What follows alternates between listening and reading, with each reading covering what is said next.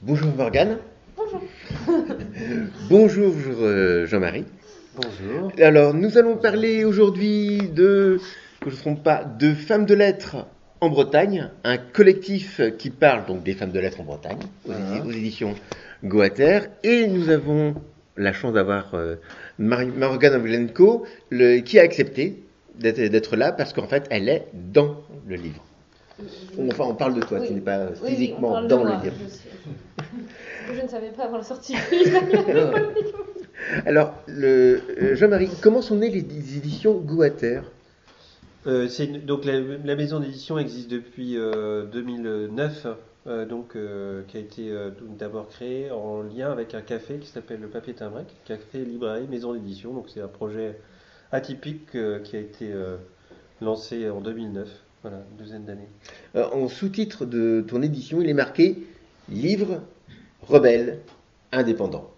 Pourquoi le- ces trois euh, Ouais, alors on pourrait mettre d'autres titres, hein, d'autres, d'autres qualificatifs, mais c'est vrai que le comment après bon, là, cette notion euh, d'indépendance et de liberté est importante. Euh, euh, je dirais que d'une part, euh, c'est une maison qui est mue par la curiosité, euh, le goût et puis par l'engagement. Euh, je dirais alors assez large, hein, mais euh, euh, c'est un engagement qui est à la fois sur des idées, mais aussi euh, sur des territoires et, euh, et dans certaines langues aussi. Donc ça va euh, bouger dans différentes directions.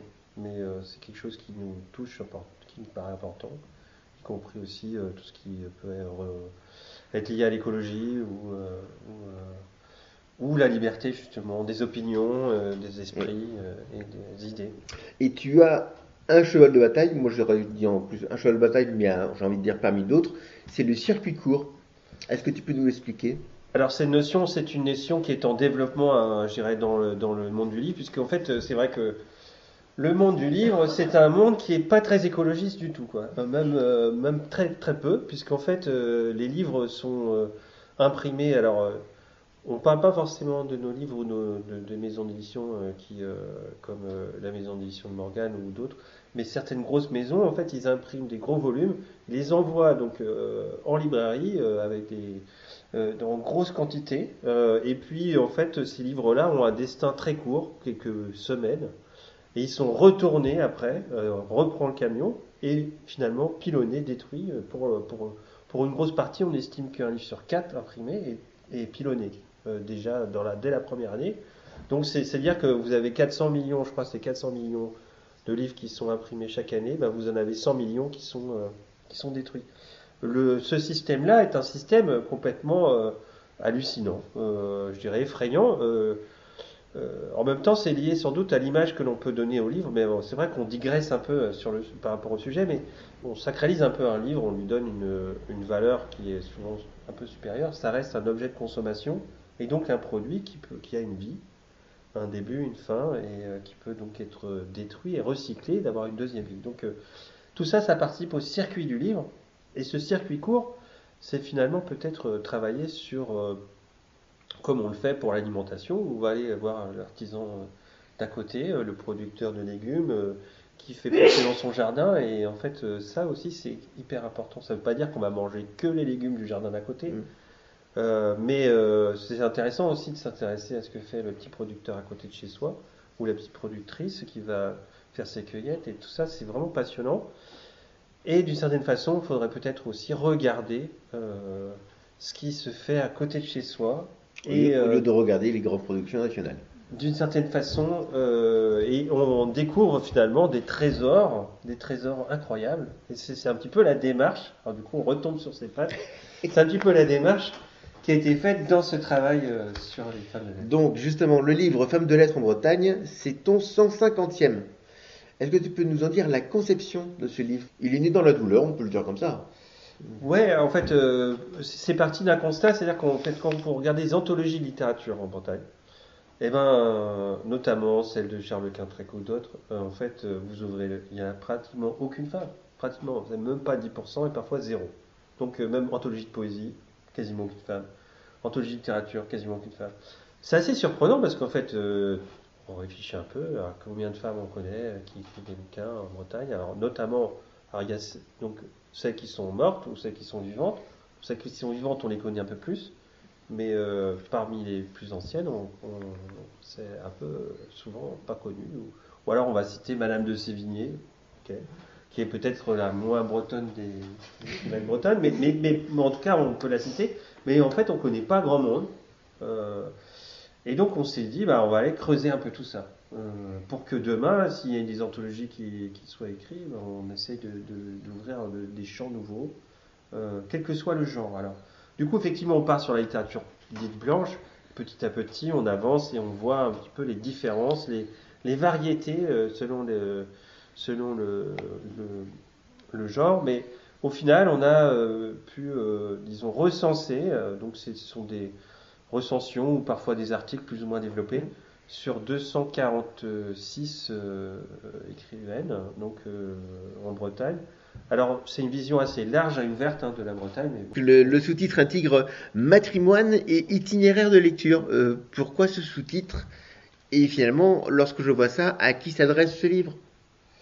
Alors le- le- cette notion de matrimoine, c'est une notion euh, relativement, euh, je dirais, euh, récente, mais même si euh, ce que ça représente, c'est quand même euh, très ancien, c'est le matrimoine, euh, c'est enfin, à mettre en parallèle avec la notion de patrimoine.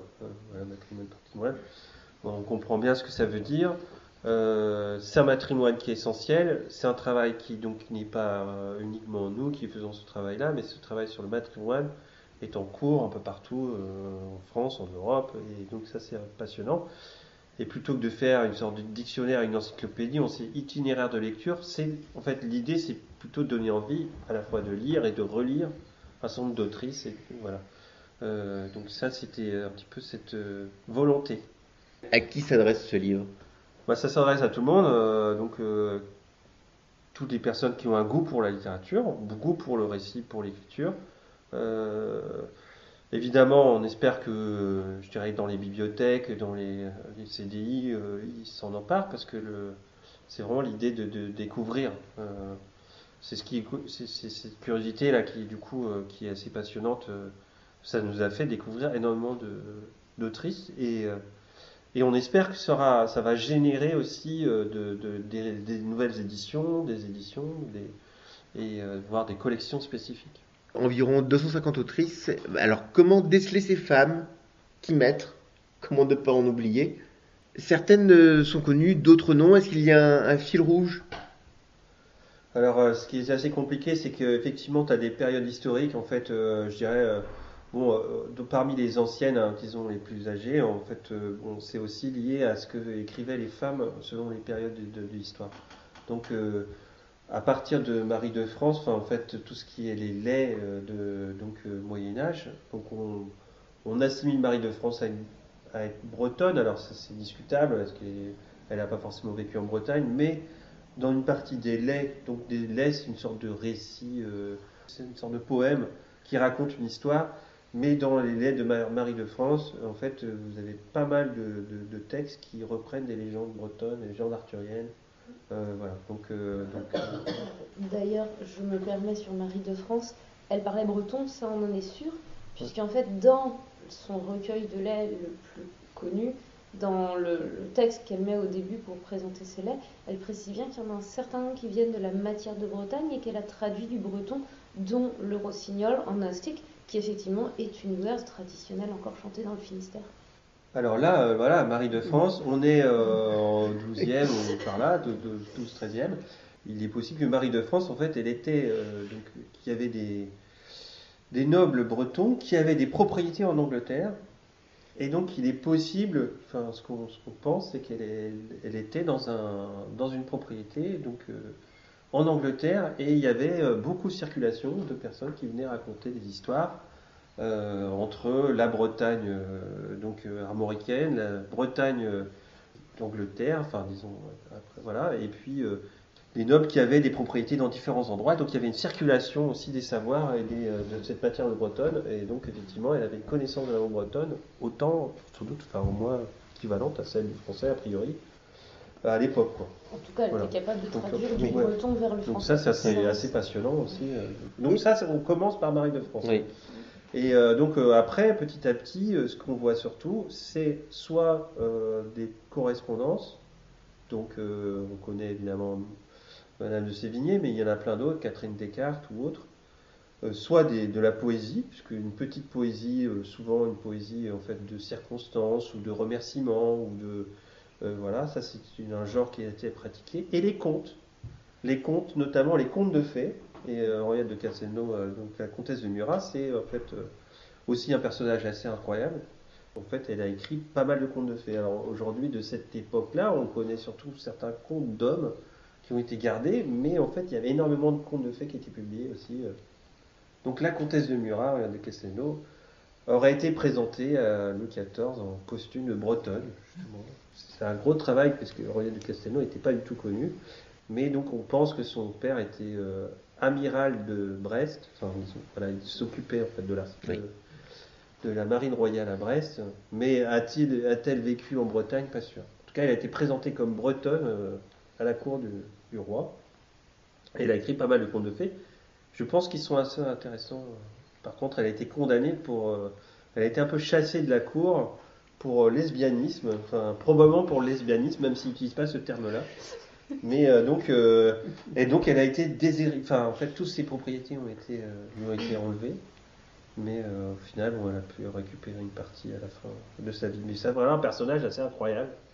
Il y a- il y a- de Murat. De, de toute façon, dans Pour ce- les anciennes. Dans ce recueil, il y a- il y a quand même pas mal de personnages incroyables, Ouais. qu'ils soient vivants ou, disparus. Alors, du coup, là, c'est quand même lié très au genre, en fait, le type d'écriture, le type de, de, de, de ce, qui, ce que écrivent les personnes est très, euh, finalement, lié au genre et à l'époque. Et bon, à partir du 19e, ça devient plus large. En fait, il y a les romans, il y a de la littérature jeunesse qui euh, commence, pour les, où les femmes écrivent beaucoup dans l'idée d'éduquer euh, la morale des enfants, enfin, ils ont un côté très pédagogique, euh, moral, quoi, très chrétien, très, très catholique. Mais euh, bon, la littérature, après, se déploie petit à petit. Mais euh, dans des sous-genres, en fait, souvent, enfin, souvent des, une espèce de, enfin, notamment ce que ça peut être la littérature jeunesse ou la littérature de genre, où euh, la place des femmes peut être plus importante parce qu'elles sont euh, peut-être euh, considérées comme moins académiques ou moins, euh, voilà. Bon, après, évidemment, ça change au 20e, ça change, hein, ça change quand même fortement.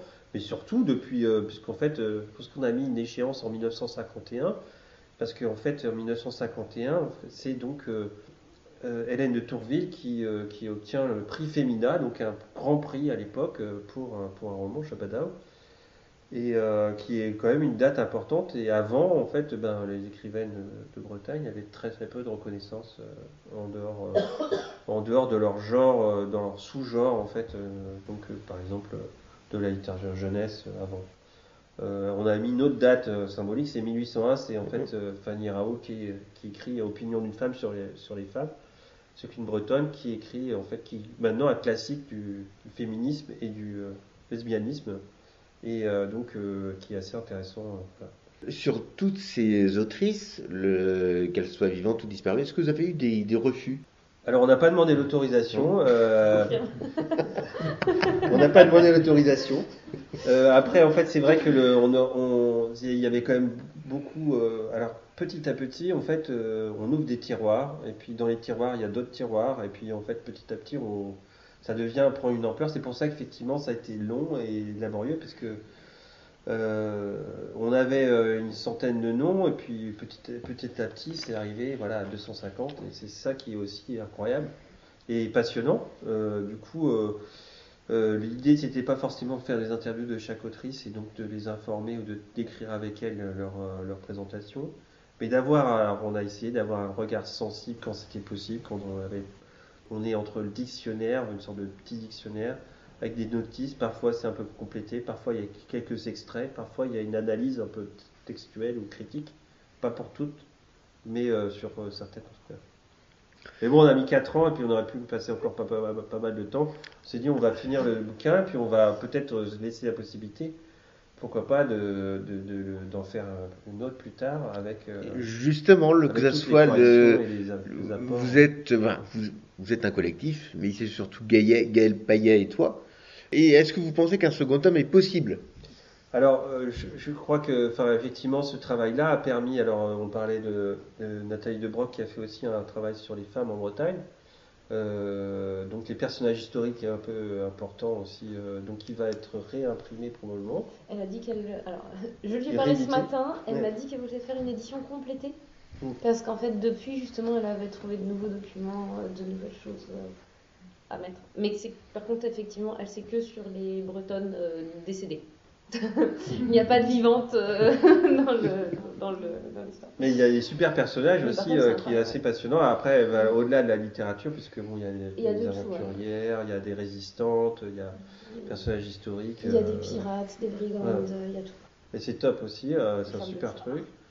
En fait, pour compléter aussi, on avait euh, d'abord on avait travaillé pas mal sur la littérature blanche. On s'est dit, bah, on va quand même faire les euh, ce qui est imaginaire, euh, polar, euh, faire la jeunesse, la BD, euh, l'illustration jeunesse en fait. euh, et puis bon, on s'est dit, pourquoi on va pas forcément faire que des notices sur des écrivaines qui, écrivent en français, on va faire aussi en breton pour les écrivaines bretonnes, euh, enfin bretonnantes, et puis pour euh, ceux qui font un petit peu le parler gallo, qui travaillent aussi sur le gallo.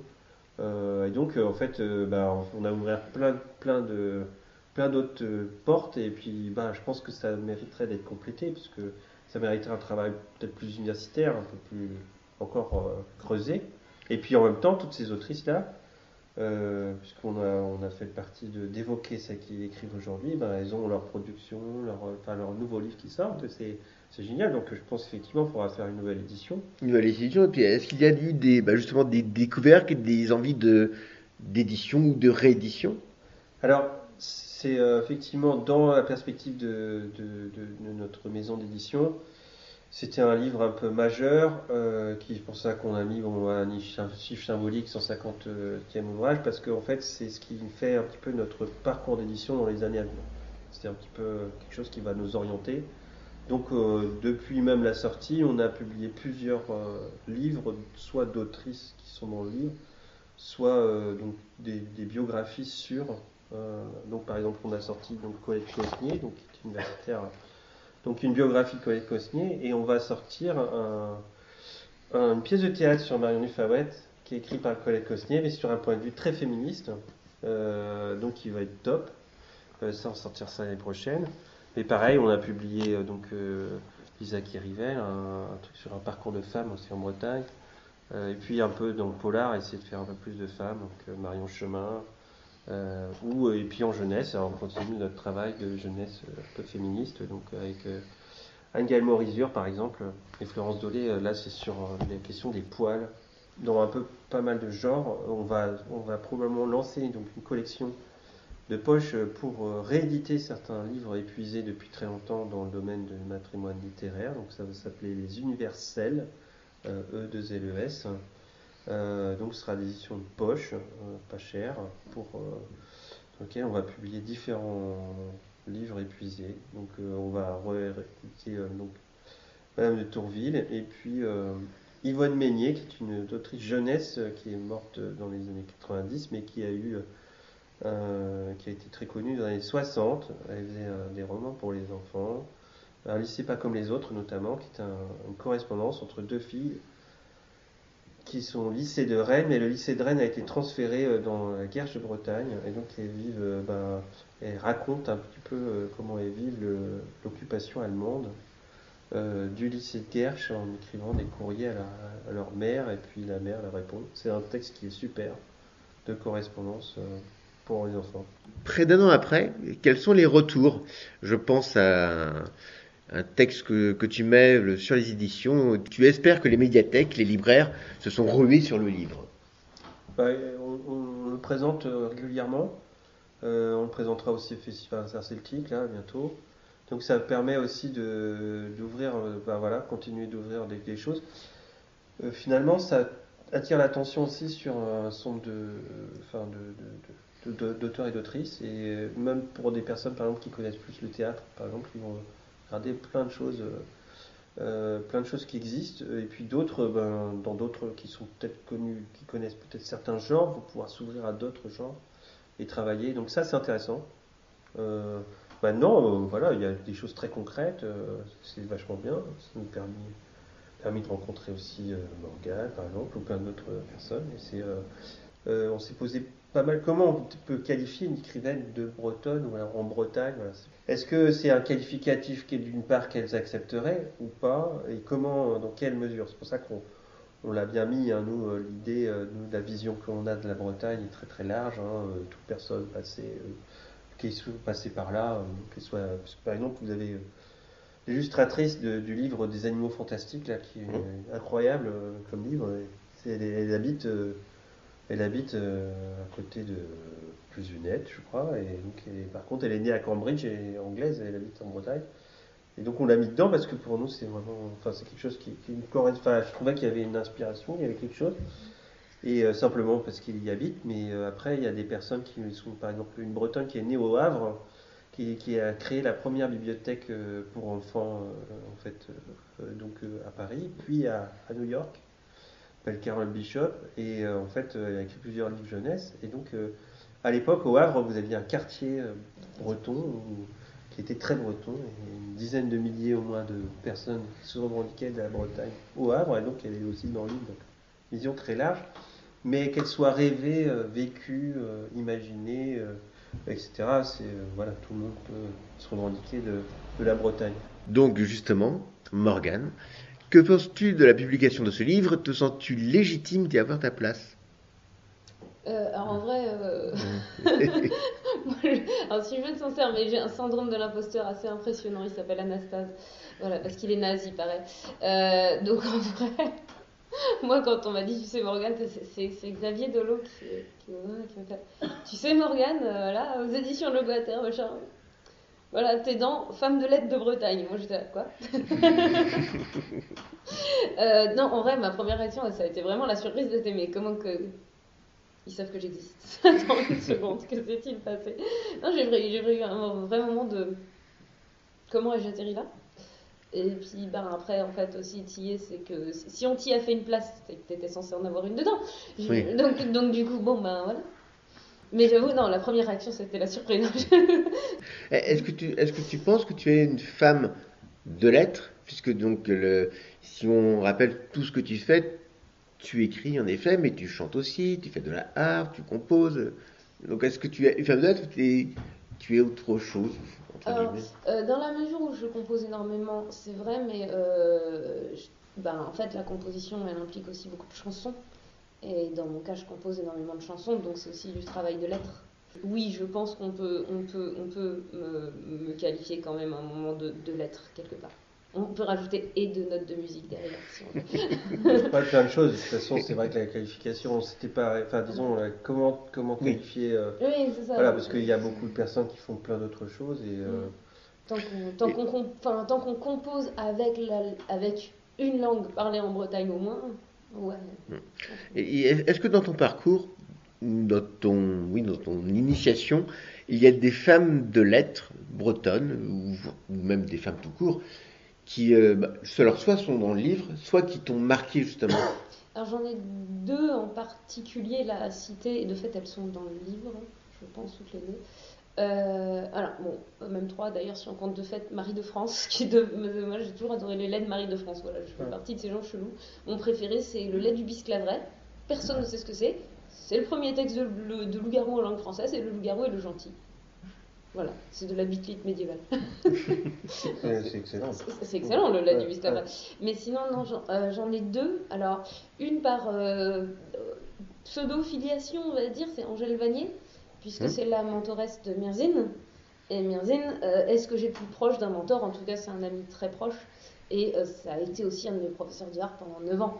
Et donc, du coup, Angèle, euh, elle a toujours fait partie, enfin très tôt fait partie de mon univers euh, poétique. Euh, voilà, au, point que ben, voilà, il y a certains de ses poèmes mis en musique par Mirzine que je chante aussi sur scène, avec la permission et la bénédiction de Mirzine, qui est du coup le dépositaire, lui, de ces textes-là d'Angèle. Euh, donc, tube Rosséliande, euh, voilà, le chant de l'eau, des choses comme ça. Donc, de fait, voilà, il y a Angèle, c'est assez évident. Euh, et puis alors il y en a une euh, qui, qui est euh, très importante aussi et pourtant étrangement tout le monde la connaît et tout le monde l'oublie un peu, c'est Evelyne Brizou-Pellen.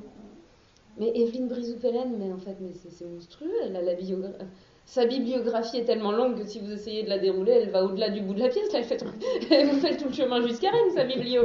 C'est, oufissime. Et tous les gamins de français de Navarre se, sont lus du Brisou Pellen à un moment donné dans leur scolarité, quoi. C'est, assez ouf parce que notamment les autrices jeunesse, c'est incroyable la capacité d'une autrice jeunesse, d'une autrice jeunesse à avoir une, cap- une euh, carrière flamboyante et à complètement passer sous le radar. C'est incroyable. Bah. Evelyne Bisou-Pellen, tout le monde l'a lu. et, et pourtant, euh, elle n'est pas reconnue comme une grande autrice. euh, Quand, quand on doit citer une grande autrice, que ce, que ce soit française ou bretonne, on va jamais penser à elle. Et pourtant, pourtant, elle est incroyable. Ouais, t'as raison, parce qu'effectivement, bah, elle publie en fait en- encore 3-4 romans par an. oui. Mais oui, c'est Et ouf. euh, elle réédite euh, plein, il y a plusieurs, euh, plusieurs Mm. trucs, bah, du, du coup, euh, on va certainement travailler, enfin, on va certainement faire hein, des rééditions de certains trucs, parce qu'en plus, il y a des héroïnes, euh, oui. euh, parfois au Japon, parfois en Mongolie, enfin, des trucs incroyables, enfin, des histoires. Mais qui n'a pas lu les 5 écus de Bretagne ou Oui, Et c'est ça, voilà, les tout à portes fait. de Ouais, Vannes, les portes- voilà, les portes de Vannes. voilà. Et puis alors, c'est. Ouais, euh, Evelyne, quand il s'agit de te tartiner la Bretagne, elle y va franchement Euh. aussi. hein. Parce que- Et puis sinon, bah, est-ce que tu peux nous parler de ton, de ta pathologie quand même, que, qui ici, donc là on a dans l'ombre de partie, mais c'est quand même la dernière geste. Oui, c'est la dernière chose. Et donc, est-ce que tu peux nous en faire un, un petit résumé? Euh, ouais, dedans il y a des fées avec des flingues et des trains géants, une princesse japonaise qui a beaucoup trop de réparties pour son propre bien, une balade en kimono dans les égouts de Paris. Mais ça, c'est que jusqu'au chapitre 4 du tome 1. Merci beaucoup. Oui, merci beaucoup à toi.